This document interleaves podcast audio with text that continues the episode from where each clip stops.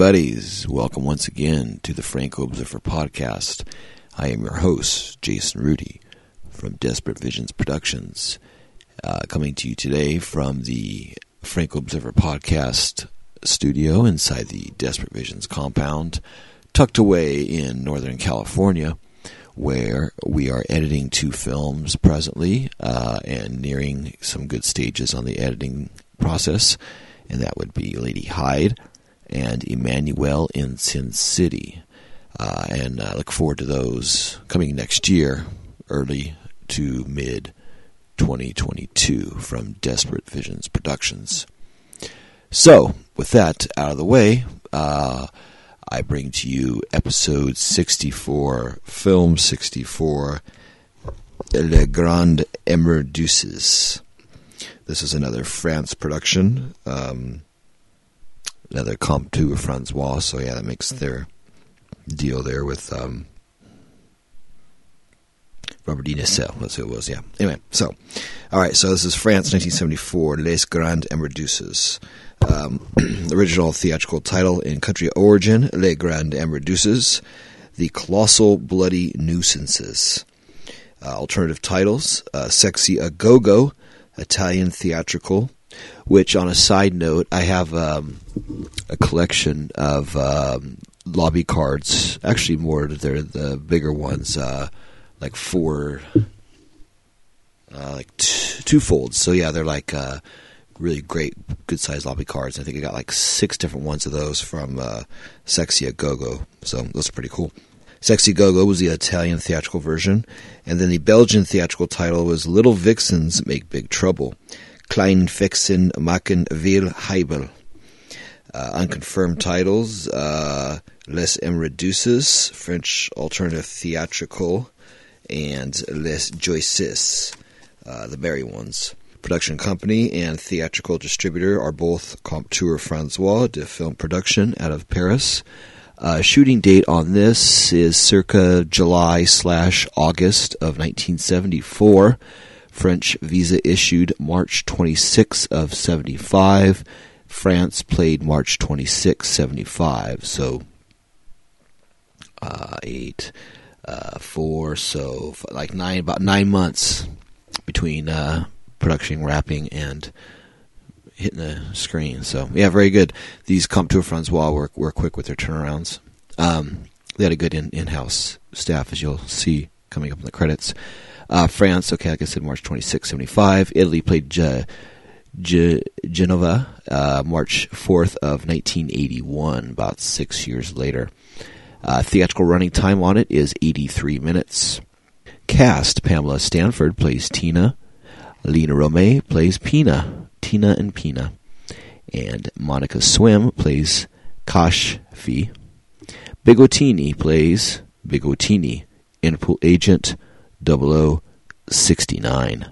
Wow. Uh, Ramon Ardid plays Interpol agent Ramon Perez. Uh, Lisa Ferreira as Lisa Franval plays Lola, aka Pat Martin. Uh, Willie Brock plays insurance agent posing as Radek. Uncredited. Victor Mendez plays Mr. Radek. There's Radek again. Uh, Suzuki plays Radek's girlfriend. Victor Mendez's girlfriend. Jess Franco appears finally again as Martin Lemont of Interpol. Yeah, he took the last couple films off, so here he is on the screen again. Credits director Jess Franco, screenplay adaptation and dialogue by David Kuhn, which of course is Jess Franco. Director of photography Etienne Rosenfeld. Okay, and here's where we get the house cast. Uh, editor Luis Solanes.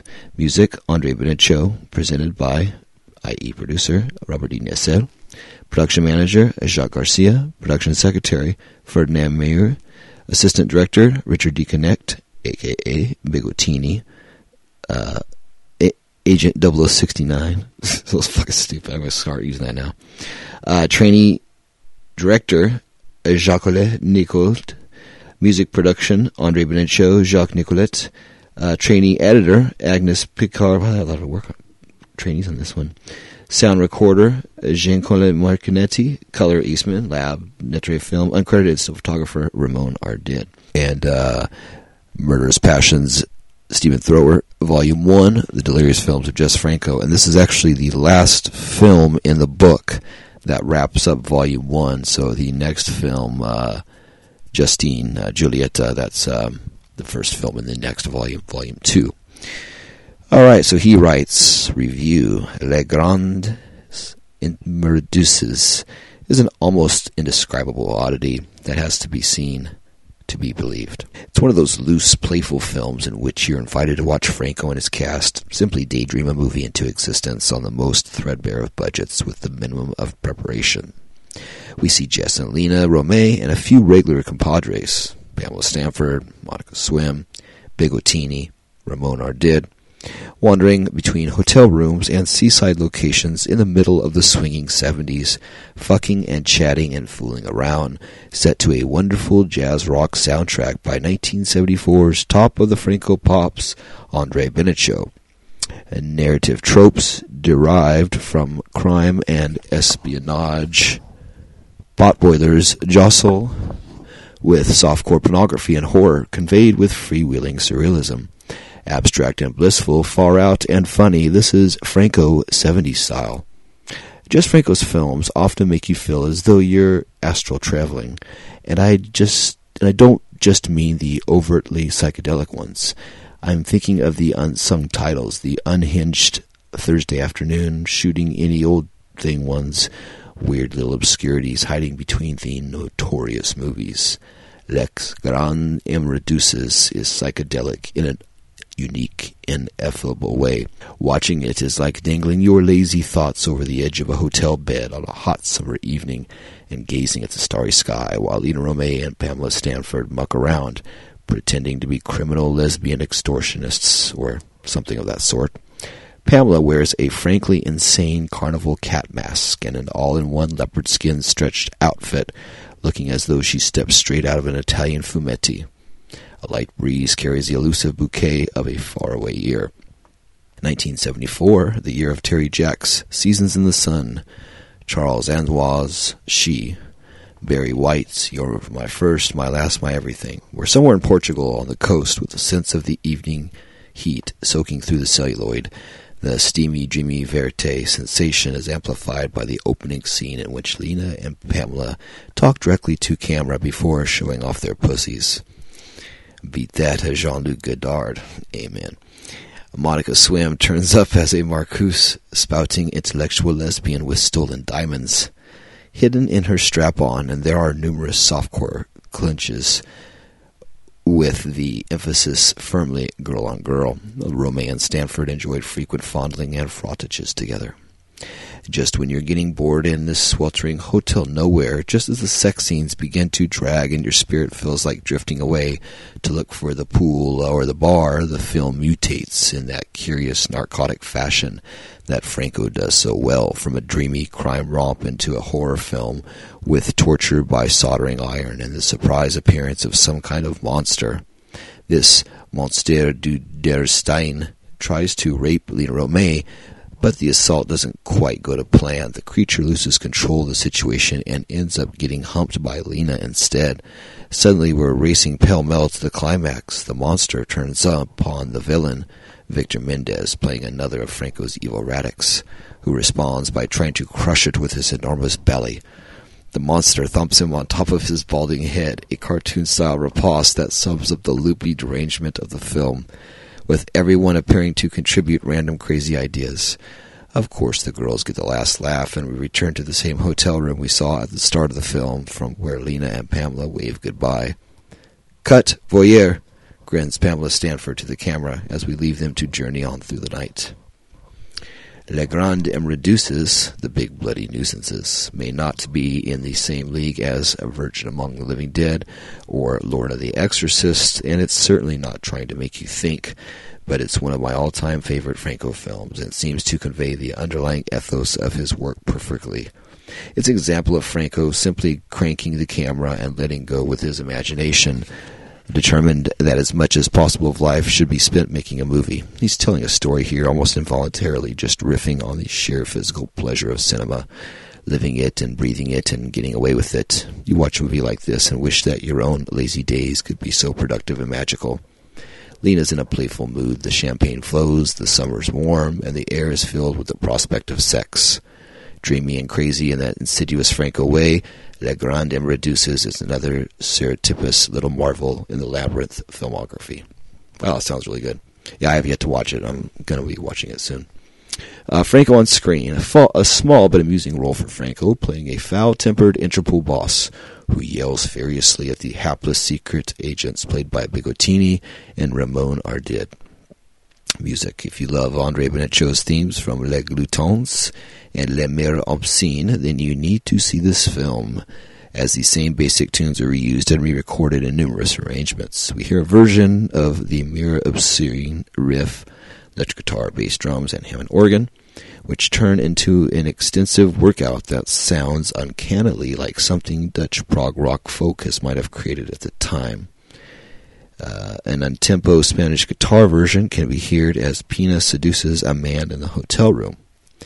Victor Mendez plays another version on the piano. The theme is also rescored for electric guitar, piano, bass, and vibes, and a smoky ballroom jazz piano adds yet another variation. Also featured prominently is the effortless psychedelic jazz rock number previously heard in the Paris nightlife scene from Les Journaux. The credits, however, unspool to a jaunty new Benichou piece for rhythm guitar and piano. Locations shot chiefly at the Portuguese seaside town of Estoril, Radek's beachside castle, where the Dürnstein monster attacks. Tina is the Pari de Tamariz in Estoril. Some of the interiors were filmed, as so often, at the Palacio Conde Castro Guimarães in Cascais. The large stone mansion on the coastline visible in the background during the sequence in which Tina has her rendezvous with Kashfi is the Duke de Palmela Palace in Estoril.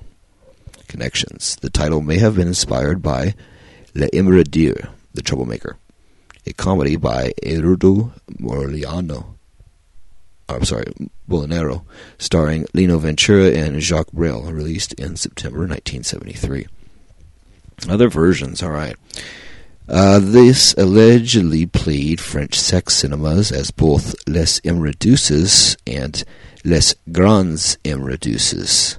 But the only home entertainment version anywhere in the world is the French video release from the early 80s, which uses the longer title. Some sources have listed a third variant Les petites vicieuses font, les grandes emmerdeuses. This, however, is based on the misapprehension of the Belgian poster, in which the actual title Les Reduces is preceded by a strapline reading Les petites vicieuses fonts, roughly translated the little ones are vicious. Uh, the film was not to be confused with Les Emmerdeuses, a 2009 French porno directed by Fabien Leflot problematic. IMDb currently lists actor Fred Williams, who does not, in fact, appear. So, yeah, that's not good. Alrighty, so yeah, I think that's all he has written on this. A lot of really cool pictures. Uh, you see uh, Pamela Stanford with her cool wig again, so the, the curly one. Um, yeah, so cool. I look forward to that. Um, also, too, just gonna mention. Uh, I added a donation button on the Franco Observer podcast, so um, so um, anyone feel free to donate on there, or um, either as a one-time thing or all the time or whatever. So it's it's there if you want it. Um, if you dig the show and everything, um, I'm not going to do any exclusive content or do anything like that. I'm just going to have a donation button. That's about it. So yeah, if you donate or not, I'm still doing the show, but uh, thought I'd throw it up there as an extra income source of some kind. So. Alrighty, well, thank you very much for listening. And uh, once again, this is Les Grandes and Reduces, uh, episode 64. So, alrighty, looks like we're getting pretty close there. So, alrighty, uh, cool. Hang out and listen. Oh, yeah, the version on this we have is, um, like they're saying, the 80s uh, version. Um, and uh, that's really all that's available. It, it, it, they really should put it out on Blu ray, you know. Severin should really take a run and put this out. I don't know why they don't. Um, I'm sure it's a money thing, but you know, he'll put all Franco films out. And of course, you know, our mission statement bringing new eyes and ears to Jess Franco's films in memory. Actually, I'm saying it right here. Praise and memory of Jess Franco, bringing the names and films of Jess Franco to new eyes and ears, which we do. So, Alrighty, well, I think it's enough for me rambling here. Uh, uh, 16 minutes, not bad. Usually try to make this around 20 to 25, something like that. So we're a little bit light on that. But uh, yeah, there's not not a lot of text on this. Um, the review will be longer because uh, the synopsis looks like it's quite wordy, and uh, I'm sure we're going to have a good time watching this and uh, talking about it. So what we lack on the front end, we will bring on the rear end. Um, insert your joke there. So, alrighty, adios.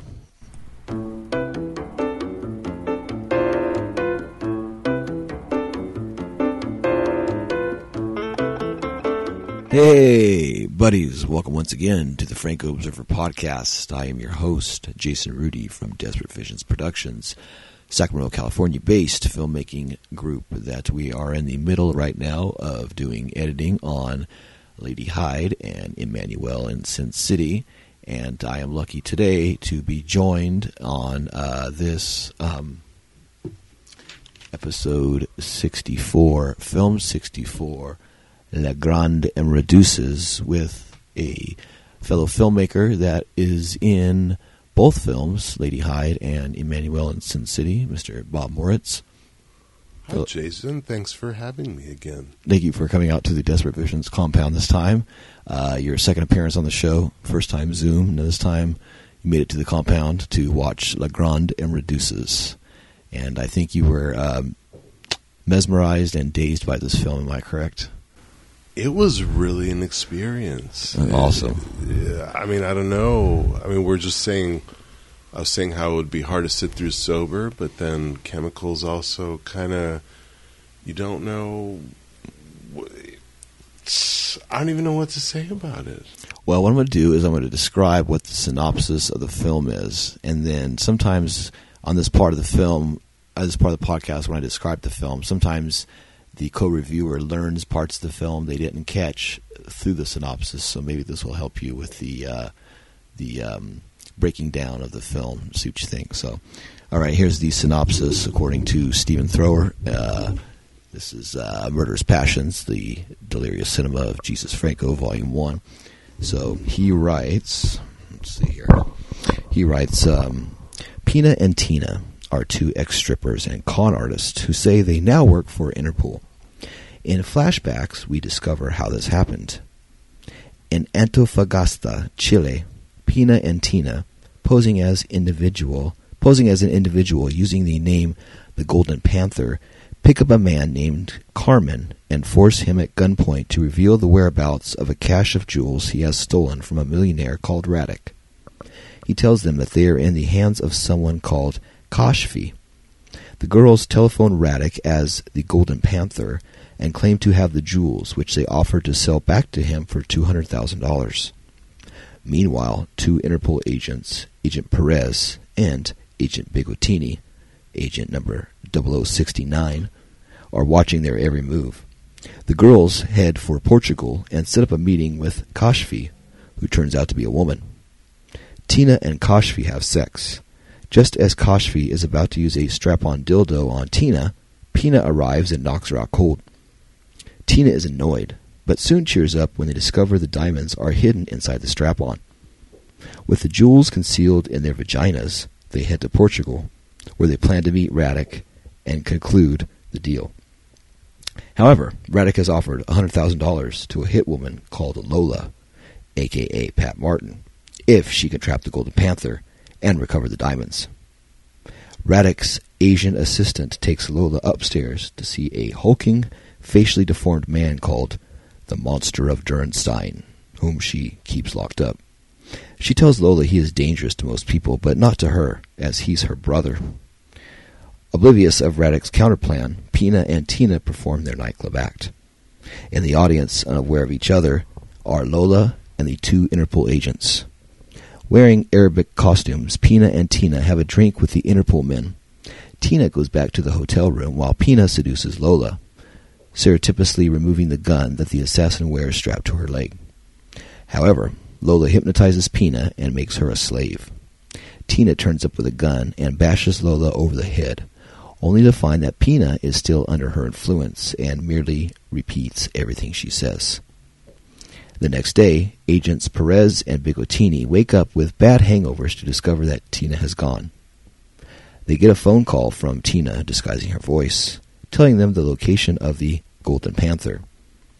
Arriving at this specified location, they instead find Lola, who is just regaining consciousness. They try to arrest her, but she overpowers them and escapes. Tina and Pina perform their act again and wait for Radek to turn up at the nightclub as arranged. A sinister man falsely claiming to be Radek arrives and orders a bottle of Dom Perignon. The girls go back to his house with him. Tina is unsure if he really is Radek, but Pina says if he has the money, then fair enough.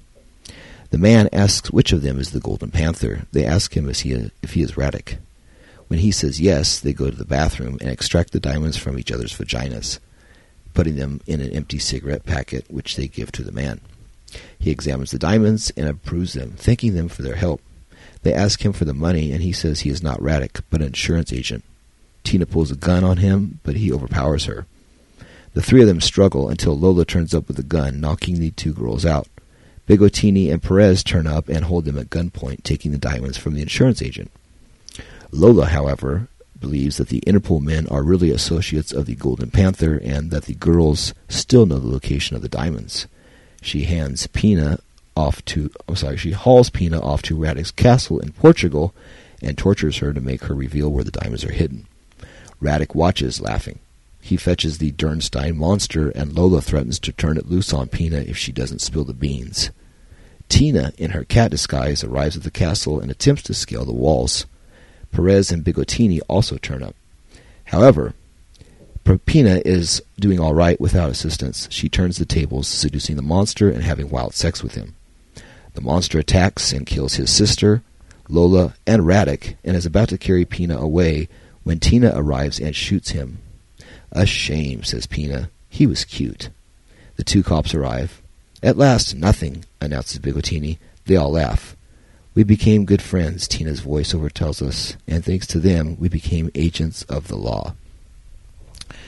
All right, Bob, so what did you think of the film?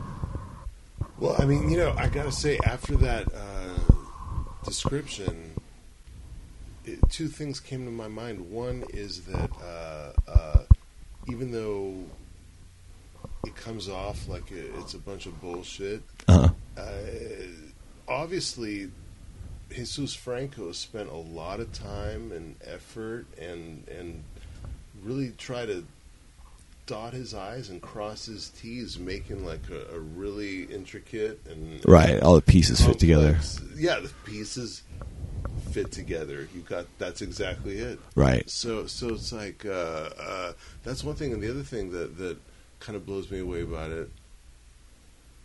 Oh, I forgot what that other thing was, but it was kind of similar. It'll come back to me. Well, no, and what's cool is uh, that they shot this like it says circa July August '74, and and he has um, Legrand's introduces almost an indescribable oddity that has to be seen to believed. It's one of those loose, playful films in which you're invited to watch Franco and his cast simply daydream a movie into existence on the most threadbare of budgets with a minimum of preparation.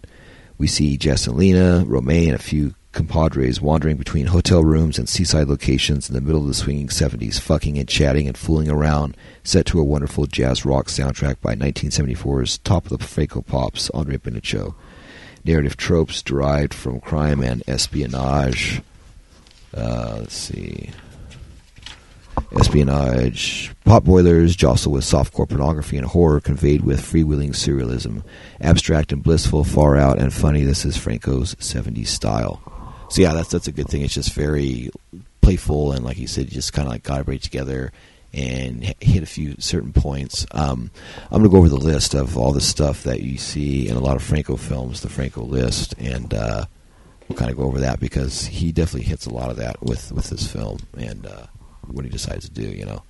Um, so on this we have um, number one, uh, body of water. Uh, we see body of water. Uh, it takes a while, but we see it later on in the film, along with sailboat. Um, actually, just just a boat. Uh, number four, palm trees. I don't see palm trees in here. Or number five, jingle, uh, jungle sound effects. Uh, number six, chained up person. Yeah, Lina is chained up later on in the film as a prisoner of uh, the monster of Dürnstein. Uh, actually, she's tortured with a um, a um hair a hair uh, roller. I guess you roll your hair with. What's that called? Uh, Uh, curling iron. curling iron. Curling iron. Yeah, he has curling iron.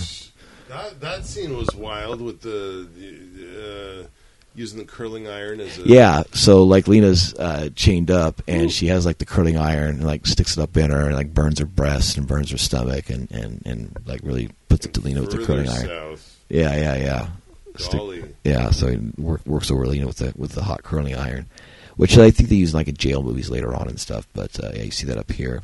There's Uh, one where there was like a, I, I, I don't know, you know, everybody's got the thing, but the uh, cigarette smoking through the, the, the bottom half, it's it was like wow, that that's. Uh, what what's what's scene? It was uh, in this I film. forgot- shoot, I think it was one of the. Oh yeah, well no, th- well there's a scene when the guy was well there's a, Wild- well there's a Dolls. oh oh oh oh in that one yeah yeah yeah yeah yeah uh uh well that one Barbara doll she has her uh liquor culo when after she takes that really bad shit in that one and then also there's a cigarette I think I forgot what the cigarette one is but but yeah that that one definitely had that one because she's like really evil in that one um uh, so we have uh, number seven dance scenes on stage stripping. Yeah, we have two. They, actually, it's one scene, but they show it twice. It's uh, Lina and a cat, or the, Lina and Pamela Stanford. One's cat, and the other's like a bird. They have these really cool masks on, and uh, like I was telling Bob before, he always has really cool, interesting strip club sequences that are almost devoid of any eroticism or any kind of sexual. Uh, intrigue or anything. They're just very bizarre, almost uh, avant-garde, kind of like art pieces unto itself. You know, Lina with the statue of Vampyros Lesbos, the woman statue one, uh, Succubus, uh, a lot of just bizarre, crazy ones. Uh, Nightmares Come at Night, um, uh, so on and so forth. So yeah, he definitely likes to do that. Uh, number eight, club scenes, dancing. Yes, there's scenes where people are in a dance club, uh, dancing around. Um, number nine, jazz music, very much so. Really good jazz music in this. Um, number ten, excessive zooms. Yeah, we have quite a few zooms, which leads to number eleven, out of focus shots. We counted quite a quite a quite a handful of uh, excessive zoom or uh, out of focus shots on this one. Unfortunately, uh, a lot of lot of facial out of focus shots. Uh, Twelve mirror shots, a few mirror shots, not not too much. Um, number thirteen, mind control theme. Yes, uh, the female agent has like this hypnosis power she puts Lina under under mind control. Uh, number which leads speaking of Lina, number fourteen, magic tongue scenes. Yes, Lina uses her magic tongue quite a few times in this film, and uh, she really plays with the magic tongue and really flaunts it in a few scenes. It's really funny to open the film and close the film actually. Uh, 15 red light correct one uh, there's a scene where pamela stanford and uh, monica swinn are getting it on before the dildo comes out and there's a red light in the reflection in the mirror or in the doorway and in the room um, so we have that number 16 sheepskin rug no or masturbation with a c item no masturbation and c item a lot of masturbating but no c item Item, like what? like the letter C. No? Well, there's always well during the Erwin C. Dietrich films, a bunch of them had C items like a cigarette, a Oh, candle, a letter. a cross. Yeah, the letter C, and it was always and it was weird. It was always C items when you counted out. Uh, it was like you know, a cigar. It was like always C. C. Everything What's started strange with to me, you've got, you've got this list right. that seems like you know you're compiling it by watching the movies, but it almost seems like he's intentionally Right, checking doing off these like things. well, it's almost like a cook. Like you have a recipe for a, a certain food you like to make, and you know you have you got to include your hamburger, you got to include your flour, you got to include your this or that, or you know, pepper. yeah, yeah, Throw and and and maybe instead of meat in this one, I'll use you know vegetarian or I'll in it, but it's the same. I'll still throw in the certain spices I use or the certain things. So yeah, he definitely has a list that some films have more of the items than others, and some you start seeing the the trend. So it just you know With this book, I mean, I know the author. I like the author's work, but I, I feel like do these? I mean, are we just making this stuff up? You, you know what I mean? Like, like, like he, he's such a free form, crazy, wild artist, like like Jandek or something, where Mm. you listen to Jandek and you're like, is is this guy full of shit? Or is Well, he but I think if you repeat things, and as a Franco observer, you observe patterns, you observe things, and it's almost like an archaeologist. Ar- uh, archaeologist, you like you start seeing the the like it's the patterns of the certain things he does. And you start seeing the same things show up over and over again, and other people have that same certain thing. So it's like a certain. I don't know. I think if it's a pattern that repeats, then it certainly is a pattern. And even if you go off that pattern, if it's still there, it's there, you know. But I see what you're saying as well, you know. And, he, and there's other things where he'll go very rare on this, but there's definitely a, a certain items that he likes to use all the time, you know. And I guess you could say that about your films or my films too. Oh, if hell was sitting yeah. down to bail out certain things, you know. And it's like, uh, and I think you know, for me, Franco, we were talking about how he makes you feel like free to do whatever you want to do, even if it Right. feels like it's the wrong thing to do. Like I have this one friend who, after he do, he's done with the movie, he throws away all the props because those props were for that movie. Right. They don't need to be reused for something else. For something else, I get other things. But I keep everything, and I keep bringing everything back. I'm the same way, yeah. yeah, and I obsess over the same kinds of themes, and I don't know. I just can't help myself. Now it's funny. Different people it. think that way. Like I'm not naming names, but there was a gal who was an actress, and uh, I had another gal wear a, an outfit that that she had worn in a film for a photo shoot. And I didn't think nothing of it. It was just a piece of clothing, you know. And she contacted me like in an email. It was like, "Hey, you know, you really shouldn't use that. It kind of takes away from the from the outfit from the movie, and it kind of like lessens it. Blah blah blah blah blah. And it, iconic and this and that. So I was like, well, I don't know. To me, it's just a piece of clothing. It's not anything. You know, it's not going to be hung up in a case for nobody to ever use again or something. I think if it's something like that, it's it's got a life to it, and you know, you can use it in different ways and whatever. You know, Well, yeah, it's like you don't. It's like, hey, I wrote a song using the G chord.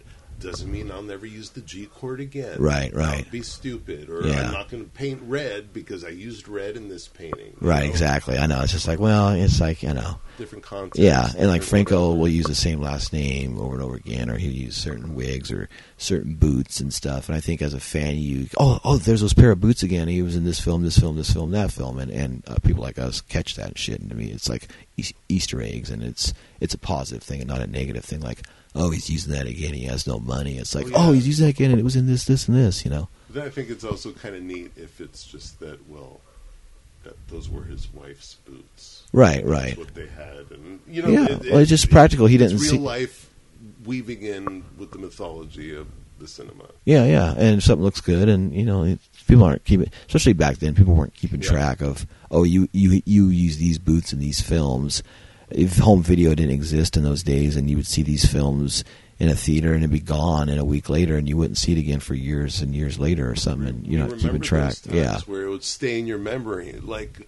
Wait, this happened, and then you talk to a friend, and he's all, "No, this happened," and then you see the movie when it's on cable, and you're all, "No, it was different." Right, right. know, You remember it I differently. Remembered, they Yeah. remembered. It's it was kind of cool, you know. right. Maybe it's a cable cut, or it's a, Yeah. or maybe you don't know if it's a different version, or if it's just your imagination, or, or if you filled it in, or, or however it went. You know. Um, all right. Well, back to the list. Uh, number seventeen, Mad Scientist. Yeah, because there was a monster of Dürnstein, Who But even- him, though? But he, yeah, but and that was her brother, which I didn't know that until reading Oh. that synopsis. Oh. She said, "Oh, that's my Sorry, brother." missed that. I don't know how that detail escaped. I know. I didn't catch that. I was reading the synopsis. It was her brother. So, but I don't know. I think that there's a monster. Then there has to be a mad scientist, even though we didn't see him. So I don't know. I think it's maybe a push on that one. He's got like three warts on his face, and he's like, "Eh, he's a yeah, monster. yeah. He had some uh, hair, uh, uh, spirit gummed on his chest. It's pretty bad. And yeah, it was it was very cut rate Frankenstein. It's almost like a Italian strongman, but without the muscles. Yeah, they So, weren't even trying. yeah. Uh, I know he's probably like you know assistant cameraman or something. Get up there, Luigi. Come on. Otini's nephew. um, so yeah, uh, number eighteen, fish tank shots. No, uh, talking parrot or talking animals. No, and none of this one. Damn, I love those. I know, and I he he does that later on, but not too much in here. Uh, number twenty, end credits. Yes or no? I think so. I, I saw the uh, yeah yeah there's there? Yeah well Oh, you're right. There was. yeah I don't know if it said the end, but I know it had end credits Yeah, of of the of the titles. like, yeah, totally. weird blue velvety kind of texture. Yeah. Um, uh, 21, uh, handwritten note or sign of any kind. I didn't catch that in this film. Uh, spiral staircase, no. Um, 22, inept cops, yes. Bigotini and, and uh, 0069 and um, Ramon Ardid's character are very inept, very bumbling. A lot of the stuff didn't work. And finally, number 24, belly chains. Yes, the uh, assassin, the hypnotist woman, wore a gold belly chain. So, and that was toward the end of the film that all that popped up. Um, I made a couple notes here uh, on this film. You have like 42 seconds in, you get the first nudity, and of course it's Lina's um, hash brown on full display.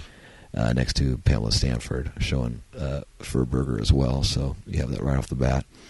Um, I liked um, her cool cat suit. She uh, Pamela Stanford was sneaking around in this cat suit with this cool like '70s kind of a helmet, which you could tell was like homemade with like glue on, kind of like diamonds or different jewels or uh, sparkly stuff. I thought that was a really kind of a cool '70s style of like trying to make a monster or something. Um, this film had really weird dubbing. Um, Victor Mendez's dubbing was really weird, and his uh, Asian, I guess, girlfriend or sidekick or whatever she was, they dubbed both their voices really like squeaky and kind of high. It's like, "Hello, how are you doing? I'm very." It was almost like very heliumish kind of.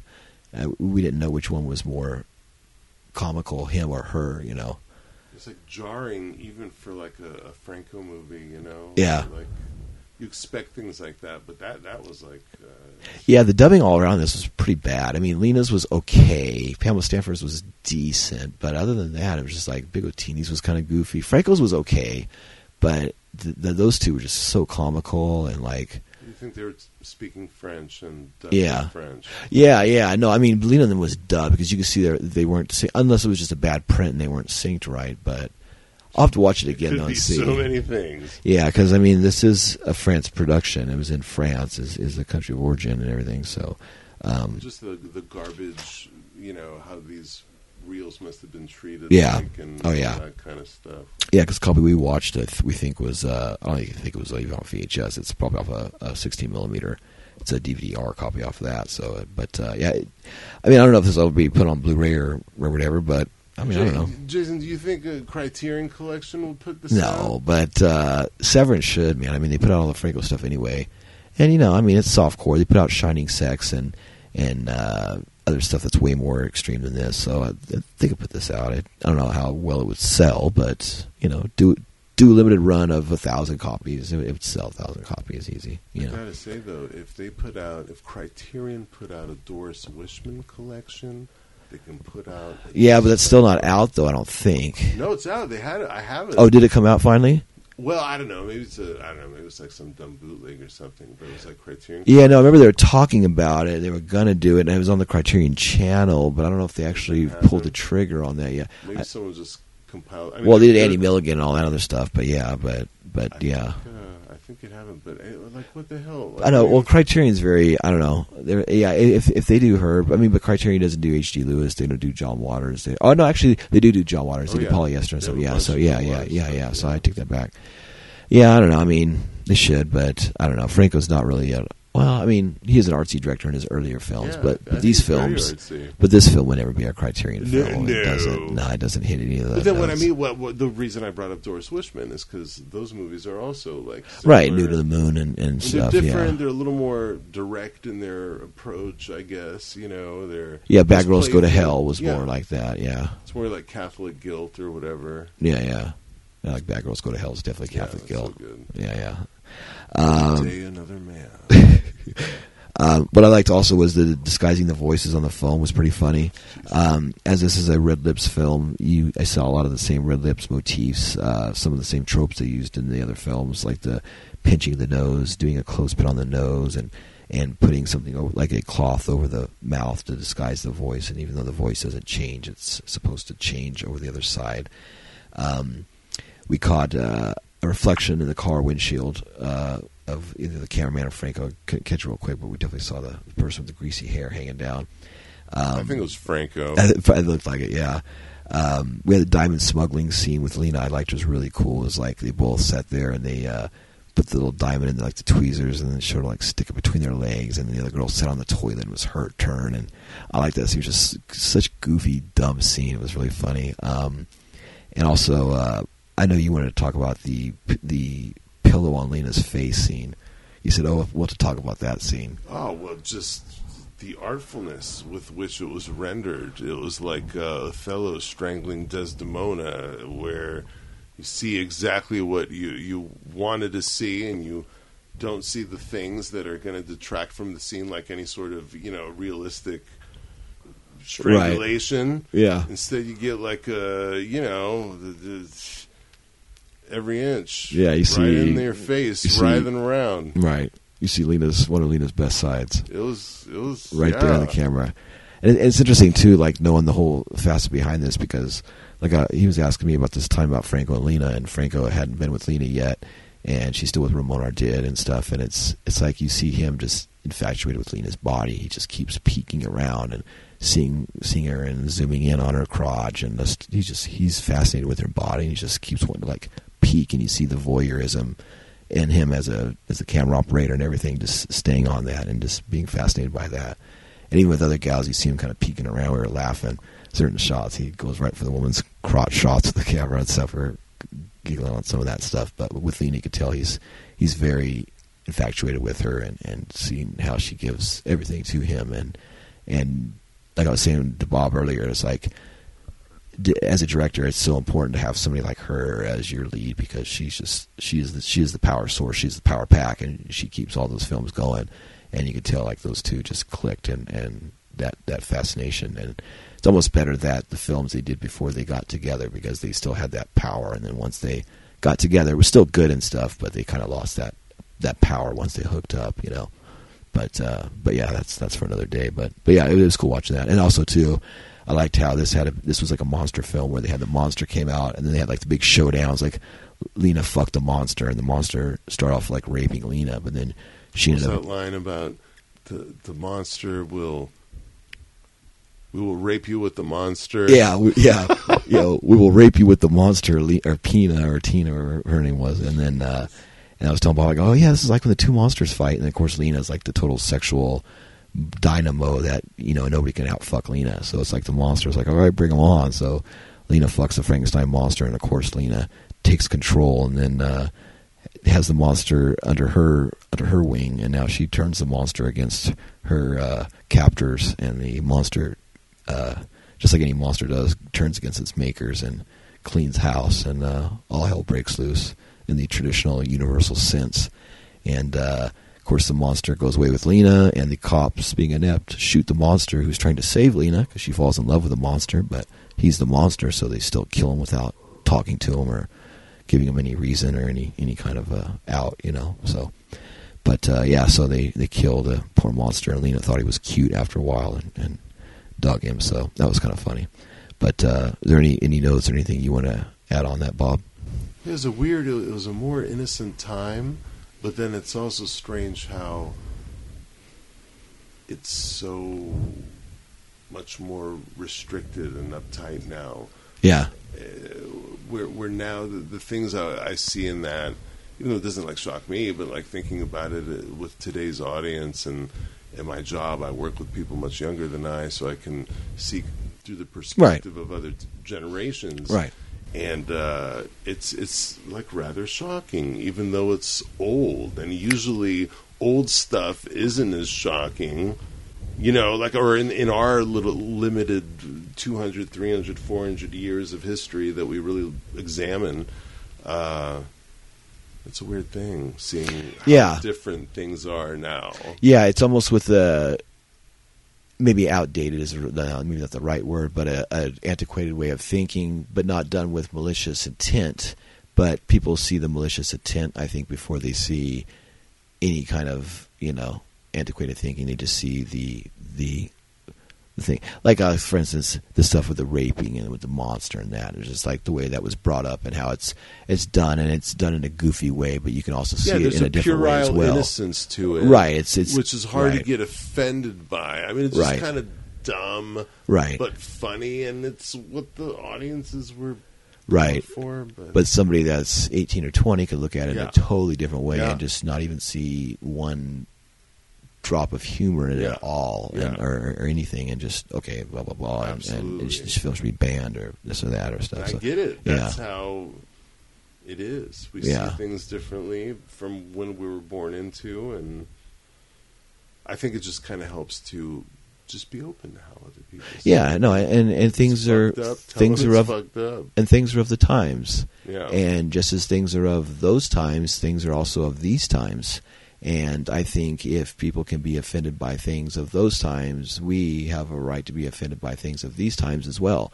If we find something that's like we're saying, like, oh, it's funny how people are cold, or people find these things offensive to us, we find that offensive, whereas they find something that's devoid of a lot of things, or because you hear that all the time. Oh, you couldn't make that film nowadays. You see that with a lot of things, and as time goes by, things. more and more films get added to that list. You know, and ones that you know just bizarre of one one scene or, or one character or or even the whole film gets thrown into that bunch, and so Yeah, and certain movies that like at the time seemed so benign and were just fun. Like looking back on it now, it's like, wow, that like Breakfast Club is one where Oh, yeah, I grew yeah. up with that. It was just ha ha ha, right. Long Duk Dong, hilarious. Now Right. it's like, oh holy, sh- Yeah, you see all the oh my god, what blah blah blah blah. He raped this person. This yeah, thing. yeah, right, right. A lot of the same so stuff. many levels of and Blazing Yeah. Saddles and and even the a lot of the drive-in films. They just a lot of the stuff we like that you know they call her one eye or, or this or that that you just could never do today or or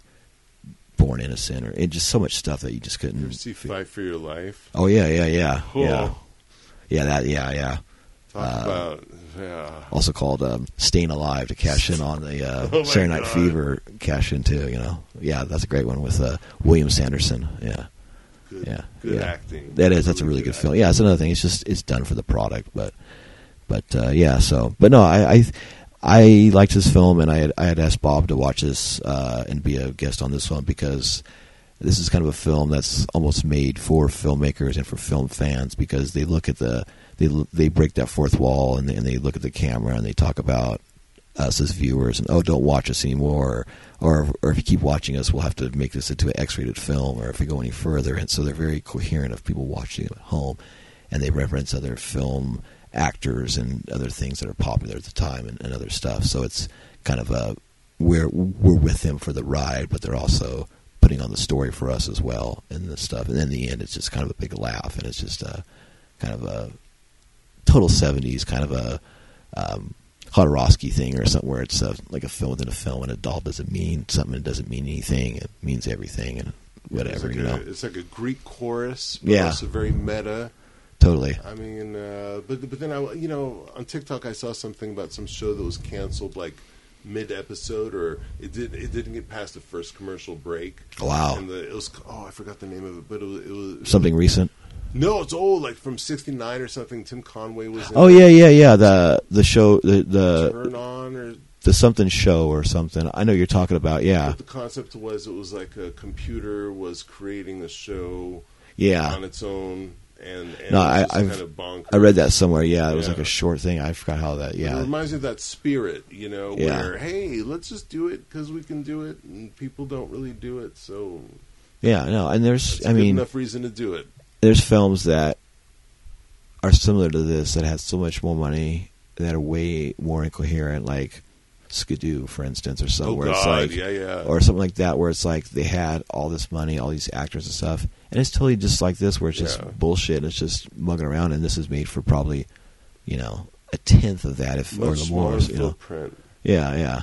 So And I appreciate that. you know? like, really, why waste all that?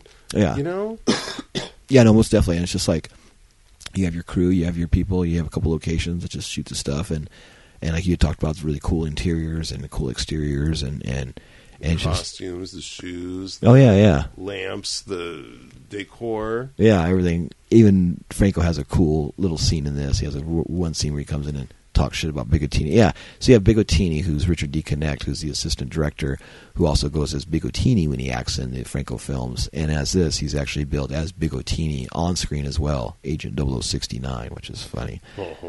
But uh, I know it's like, and that should give you a, a good glimpse of what type of humor this is, you know. But uh, but yeah, no, I uh, I definitely enjoyed this film. It didn't take itself itself too seriously. Um, it had a lot of the same ideas of the list stuff. Even the stolen diamonds too It's just a uh, familiar trope that he uses later on quite a bit over and over again. Um, but no, I mean, I, I, would- I would definitely watch it again, and I, and I probably will watch it again. It's it's it's something fun in the background. Lina's Lina's great. It's fantastic. She has such a good spirit in this film, and and uh, her and Pamela Stanford are a good team. They're both really sexy and nude in it. Probably like ninety percent of the time they're on screen. I think they're only in clothes for like a few seconds, and then they like quickly take them off, and they're always talking about how they hate to wear clothes and stuff, which is pretty funny. It's a fun movie. It is. It's it's very fun, and it, and it's hate to and it's it's hard to hate a film where people are having a good time, even if you don't like it or you don't listen to it. If people have a good time, you go, oh, you know, it's just like, hey, they're having a good time and it's fun and it's it doesn't harm anybody and it's just it's just fun. It's it's harmless, you know. That's So- one of the things I love about Franco is like good, bad, and different. His films always reflect uh, love and passion and a spirit of fun for the cinema. And Yeah. that inspires. I mean, those are the things that inspire me to do it. Oh, yeah. you know, even though it's like hard work on top of hard work that you don't really. Right, you see anything come out of it, or I mean, you have art and you come out of it. That's the main thing. But it was just like, yeah, watching these things, I always get inspired doing these podcasts or watching those things where I'm just like, I see that he just lives and breathes film, and he's even doing it when he's not doing it, and it's like that makes me just like want to edit something or write something down or stuff, and that's always the work of good art. So in the end, that's what art is: is to inspire people, and if it inspires you, then it's art. So you know, that's I think the end, the end result of that. So. But um, yeah, so um, yeah, this is uh, by this time he's already doing this is like film sixty four in his career. So I mean, God, just think if you're doing sixty four films this time, you should be able to like goof around and have a good time and just fuck around if you want here and there. You know, shit, you've already made sixty four films. That's pretty fucking crazy. You know, so. So, uh, obsessed with the way you say 14, four- 14 movies in. Oh yeah, so okay, so this is yeah, I was actually gonna bring that up. So this is 1974, and let me tell you how many films. I think he did like 12 or 14 this year. Let me see. insane. So A movie a month. Yeah. Shot, edited, cast, Okay, so 74. pre-post. He did Exorcism. He did Celestine. He did Lorna. He did Les Chantelis. He did um, Le Jonaseur. He did Les Grandes Emmerdeuses. He did Julieta 69, which is Justine. Uh, oh, no, I'm sorry, just those. So he did seven. So one, two. Actually, Julieta is 75. So one, two, three, four, five, six films. But still, six films is pretty fucking crazy. Actually, 73, he did 3, 6, 9, 10, 11, 12, 13 films. But like uh, 12 were released. So yeah. And then 75, 76, 77, 70, yeah, so. But still, that's pretty goddamn crazy. Doing like that many films, yeah. So. It's like obsessive. It's like what else? I mean, that's what I mean. Like I asked you earlier, is it the movies or is it the social or like uh, there must be? I mean, they're in all these exotic locations. Yeah. You know, uh, restaurants and Well, it, it. I mean, it's a drug. I mean, even when we did these two films back to back, and at the end of the second film, I literally slept for like three days. I was so burned out after doing two films over like 15 days. But I was like, okay, what's the next one? And I that's how he probably was going. Just like you just want to do the next one, the next one, the next one, because you just you're in that groove, you know.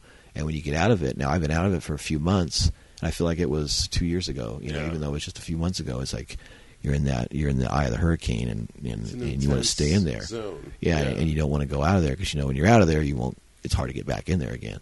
So you know, but yeah, so it's like you just stay in that rhythm, you know. And Terry Gilliam always said like, um, momentum is everything, and you have to stay on that momentum. And once you lose your momentum, it's it's really hard to start that ball rolling again, you know. So that's that's always huge. I always take that. It's from like a Twelve Monkeys thing he was talking about. I always carry that in my head. Like you have to stay, just keep grinding your shit, man, because you know once you stop, it's hard to keep it going. So, good advice to any filmmakers or anybody out there actually creating. So, but uh, yeah, so and also too, if you want to learn about creating or getting a hold of us, you can get a hold of us at the Franco Observer podcast, uh, Franco Observer at yahoo.com.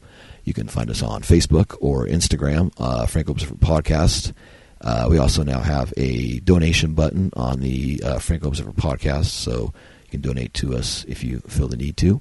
Uh, you can also download and subscribe all the episodes. Uh, this is now 64, so we have 64. Actually, we have like 65 or 66 episodes now. Uh, I'm going to go all the way to 175, 178, whatever films he did. So we're yeah, so we're a little over a third of the way through. So chugging ahead. So How long you been doing? You've been doing this for a while. since uh, October or the end of October, so like about November, November, December, January, February, March. Yeah, almost almost. yeah, almost a year coming Wow. up, coming up on a year. So Time Flies. I remember when that started. I'm, oh, that's a cool idea. That's a great idea because Franco, he's got so many movies. Yeah. He can, you know. Yeah, and I basically bought all these films, and I was like, okay, and bought all the books, and I was like, let's just start doing this. And I looked, and nobody had done a Franco podcast, and and I knew there'd just be content for days or years, really. So you know, and I like to always Oh, do yeah. Like way too you much. the movies, you can go into the documentaries and Oh yeah, all the other God, there's so much. Yeah, there's his and then- music.